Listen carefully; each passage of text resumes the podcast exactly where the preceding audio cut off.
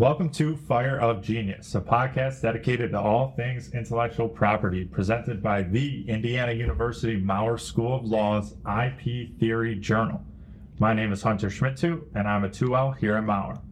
My name is Jackson Wellbaum, and I'm also a 2L here at Maurer. My name is Tanner Wilburn, and I'm also a 2L here at Maurer.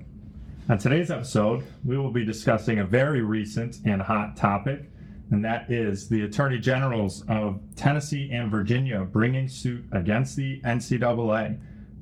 These states are claiming that the NCAA has started enforcing rules that unfairly restrict how athletes can commercially use their name, image, and likeness, or NIL. The NCAA has started enforcing rules that prohibit these athletes from being able to collect NIL or discuss NIL deals, rather, uh, while they're in the transfer portal. And the states have responded by saying that this is essentially like having to accept a job offer without knowing the salary. And of course, with anything NIL, chaos has ensued, and we're here to talk about it. So, Tanner, why don't you give us a little rundown of the background of this story? Sure. So, for decades, the NCAA has maintained what they call amateurism rules, and those severely restrict college athletes from earning any sort of compensation related to their sports participation.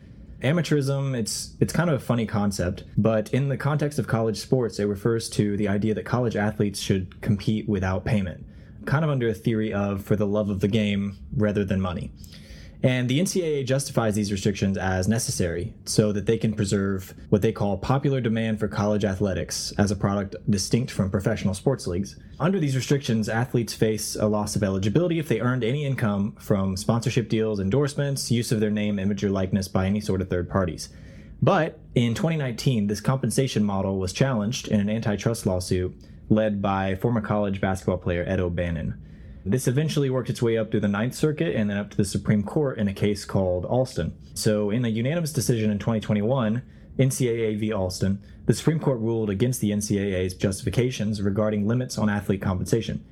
So, the court rejected the NCAA's long held concept of amateurism as incoherent, pretty much without any sort of pro competitive basis under federal antitrust law. So, in the aftermath of those decisions, in 2021 and 2022, the door was now open for college athletes to make money off of their name, image, and likeness. So states began to pass laws to protect college athletes' rights. And so, because these protections will attract top talent and bring in more revenue to the state and probably make their favorite teams better, these state laws both gave athletes leverage in earning their NIL income and also restricted the NCAA's ability to make rules that would undermine this marketplace that they're trying to build. So, the current lawsuit by Tennessee and Virginia arises from that tension between the NCAA's attempts to place limits around the NIL dealings, even in contradiction of those state laws. So, while a big shift has occurred since Alston and now allowing college athletes to earn a lot of money and sponsorship income, what we're seeing now is the battles over the appropriate boundaries around this commercial activity in regards to the NCAA. It has been quite the wild ride to get to this point, Tanner, so thank you for filling us in on that. And Jackson, why don't you go ahead and give us a rundown of what the plaintiffs are arguing here?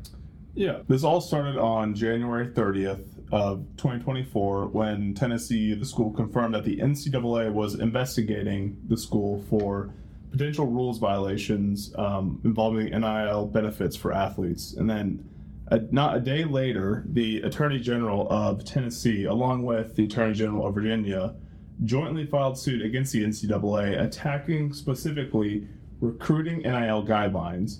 Basically, after Alston, NCAA accepted to the idea that while athletes are enrolled at a college, they're able to pursue NIL deals, and the colleges are able to talk to them about NIL deals and you know potential ways to make money and revenue that way. However, they had still prohibited college recruiters from discussing NIL opportunities with potential recruits not yet enrolled that can either come from kids out of high school going to college or from the transfer portal, which has become a larger source of universities acquiring athletes.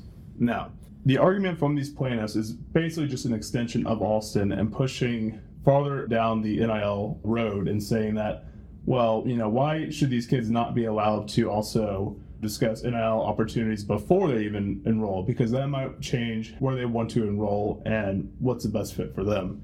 And they also point to that you know, colleges already all talk about financial incentives to attract students to come and play sports for their university, which is the athletic scholarship, the oldest form of compensation and enticement that we see from universities to athletes. And once again, this argument is rooted in the idea of antitrust and the idea that the colleges not being allowed to discuss NIL recruitment opportunities with potential athletes who are not yet enrolled is the same as somebody going into a job and not being not knowing what they're paid until they already signed their employment contract. And they're arguing that this is just simply anti-competitive under the Sherman Antitrust Act. Now, they go through their reasoning and it's pretty simple. You know, could you imagine a world where every employee doesn't know what their salary is going to be until they've already signed their employment contract. People are going to be screwed over, and a lot of competition in the job market is going to plummet. And these employees are not going to be able to maximize their potential um, benefits financially through the system. And they're just simply extending that argument into the world of college athletes. So you touched on two key things with the timing of this, I believe. Obviously, you have the investigation coming into University of Tennessee and Tennessee being one of the plaintiff states here. But also, you mentioned the transfer portal. And is there a significance with that transfer portal and when these rules started to go into effect? Yes, it does, Hunter. This also has a huge impact on the transfer portal simply because that's a very large part of college athletics now. And this new prohibition on certain NIL talks will especially hamper transfer portal talks between universities because now not can they not only talk to new recruits out of high school, they're not allowed to talk to them about NIL opportunity. They can't talk to transfer portal students now either, and that has become such a huge part of the way universities can grow their sports teams and to perform better. And that just speaks even further to the restriction on competition that the attorney generals are arguing against what the NCAA is doing. All right, Tanner. So we got the plaintiffs here. They're asking first for a preliminary injunction. Hopefully, they get this lifted. So as Jackson pointed to, the uh, the signing period can can operate as intended, and then they're also asking for a permanent injunction barring the NCAA from enforcing this NIL recruiting ban, as it has been dubbed. Where do you think the court's going to go on this? That's a tough one. I, I don't think this is going to work out well for the NCAA ultimately. So the court is going to look at this by applying what is called the rule of reason analysis. And that is basically the legal test that courts apply to determine if a particular restraint violates federal antitrust law. That involves a three step process. First, the plaintiff is going to bear the initial burden of showing that the restraint produces a significant anti competitive effect within their market. Second, the defendant has to come forward with evidence of any pro competitive effects of the restraint. So, coming forward with evidence that these restraints are actually going to lead to better competition in this market. And then, third, the plaintiff can come back and show that the restraint is not reasonably necessary to achieve that objective, or that those objectives could be achieved in a substantially less restrictive manner. So if the court's going to apply this, I think step one, it's pretty clear that the anti competitive effects are pretty clearly pled here. You know, the plaintiffs are alleging that there's significant anti competitive harms from the recruiting ban.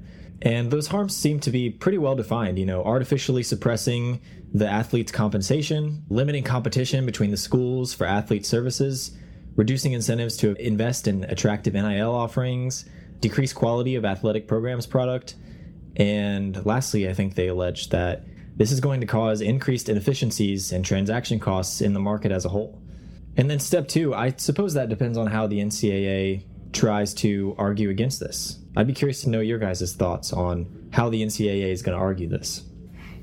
Well, the first thing that comes to my mind in terms of antitrust defense is once again looking into that rule of reason because as we have an antitrust, we either have per se illegal activities like horizontal price fixing or cartel agreements and such. And then we have the rule of reason, where we really need to weigh out the pro competitive and anti competitive effects of a certain business decision. And that is actually one of the first things a party that is being accused of antitrust actions would point to is that their uh, actions have legitimate business purposes that better you know they make a better product that is more beneficial to consumers and that's the first thing i believe they will argue is that you know, they could. I think they actually have some good evidence now with how the transfer portal is going. Now that's subjective to each college football fan and where you are coming from, your your team of choice. But there are some legitimate arguments to be made that these, you know, NIL recruiting discussions before somebody's enrolled could actually harm the competitiveness of the sport, which is the product they're selling of collegiate sports.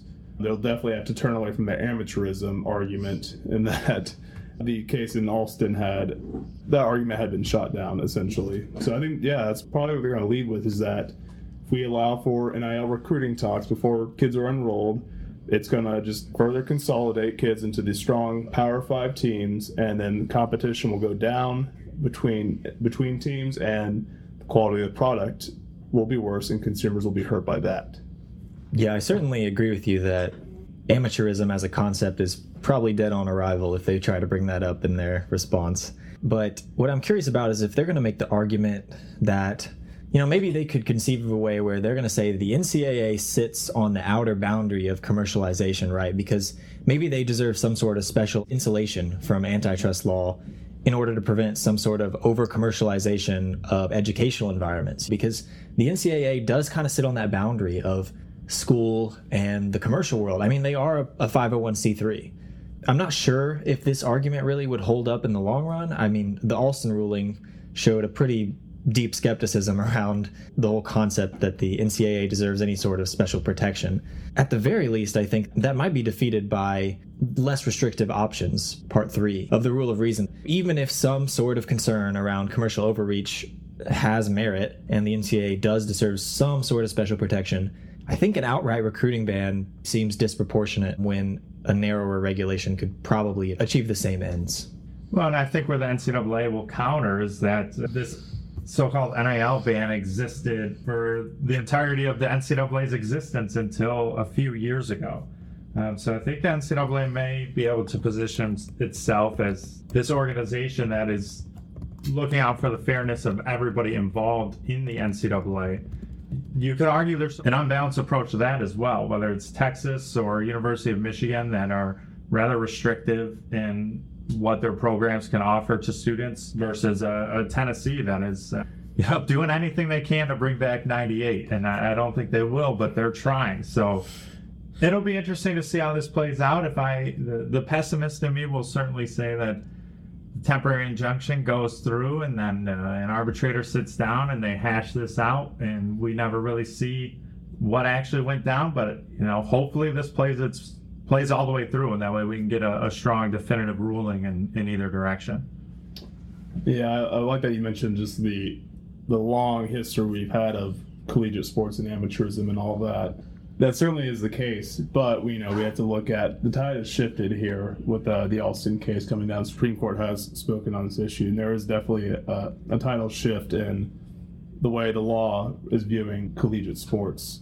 And one last thing is I want to go back to something I discussed earlier, and that can be found on the second page of this complaint. And I think it kind of speaks to um, where we could possibly be heading here. The attorney generals stated in their complaint that not allowing these kids to discuss NIL opportunities before they enroll is, you know, like I said earlier, the same as a coach looking for a new job and freely talking to many different schools, but not being able to negotiate a salary until he's picked a school to work at. And I think that is a huge shift in the way these um, plaintiffs are arguing about NIL deals and the fact that we're they're now discussing these kids as as workers, as paid professionals, which um, I think definitely has been influenced by the Supreme Court's view on amateurism from Alston. And I think it just kind of shows the the only real path we're going down is um, towards direct compensation by universities of players, which you know it could help with the transfer portal with contracts, but I just think it's very interesting that um, intellectual property issues like name, image, and likeness, and the rights of publicity have led us to this point where we're discussing um, changing an entire field of amateur, uh, an entire amateur market into professional sports players that are paid and under contracts, which could be happening in the near future. Maybe the end of this road is direct compensation for athletes. Do you think that's a possibility? I think it could be a possibility. I think it's also a solution for a lot of the issues that the NI, or the NCAA is dealing with the, with the transfer portal, which you could argue caused them, or it at least helps with uh, the NIL recruitment bans, you know, that with consolidation of kids into certain Power Five schools, and which decreases competition and worsens the products for consumers. And yeah, that could be a possible end to preserve the competitiveness of the sport but still allowing rights of publicity that the Supreme Court said college athletes have a right to. It's very possible that this NIL is uh, a convenient labeling of direct compensation, and, and if you if you pay attention to college recruiting, it, it seems more that that is what it is. So I do agree with my counterparts here that direct compensation seems to be what's coming down the pipeline. The question that remains is whether the NCAA is going to allow that or whether these universities uh, do it on their own without the NCAA. So only time will tell, but whatever is going to give us uh, some good IU basketball, I will take because maybe NIL isn't working for us here, but we need something. So, unfortunately, that is all the time we have for today. So, we wanted to thank you for joining us on this episode of Fire of Genius. You can follow us on formerly Twitter, now X, at CIPR Maurer IP, or reach out to us on our website at iptheory.indiana.edu. Thank you for listening, and we hope you tune in again next week.